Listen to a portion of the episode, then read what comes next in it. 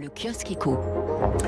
L'inflation américaine, évidemment, à la une de la presse anglo-saxonne, le Wall Street Journal, l'inflation atteint son plus haut niveau depuis 30 ans, 6,2% le mois dernier, entraînant des augmentations de prix généralisés, des produits d'épicerie aux voitures, en raison de pénurie d'approvisionnement et d'une forte demande des consommateurs. Du coup, eh bien, ces hausses de prix réveillent la prudence des investisseurs, mais beaucoup à Wall Street pensent qu'une combinaison de solides bénéfices d'entreprise et de faibles taux d'intérêt continuera de propulser les marchés à la hausse. Dans le FT également, euh, les prix à la consommation américain augmentent au rythme le plus rapide en trois décennies. à la une.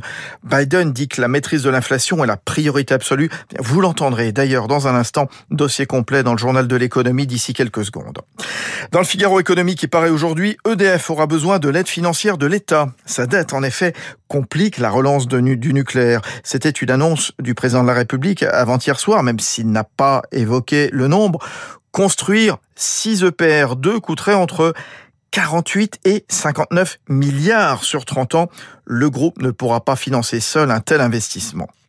Toujours dans le Figaro, vous découvrirez la seule indienne à la tête d'une licorne, Falguni Nayar, fait fortune en bourse, Nika. Le nom de son entreprise signifie comédienne en sanskrit. La plateforme de distribution en ligne de produits cosmétiques et de mode a été plébiscitée à la bourse de Bombay hier, sursouscrite 82 fois. Elle est valorisée plus de 13 milliards de dollars. Cette ancienne banquière d'affaires est la deuxième femme milliardaire d'Inde. Enfin, sur leséchos.fr, qui revient bien sûr sur l'ensemble des grands titres de l'actualité de ce 11 novembre, deux hommes, euh, Changpeng Zhao, euh, le fondateur et président de Binance, la plateforme qui pèse 70% du marché mondial des échanges de crypto. Devenu en quatre ans un géant, il espère obtenir en France et en 2022 le statut de prestataire de services sur actifs numériques.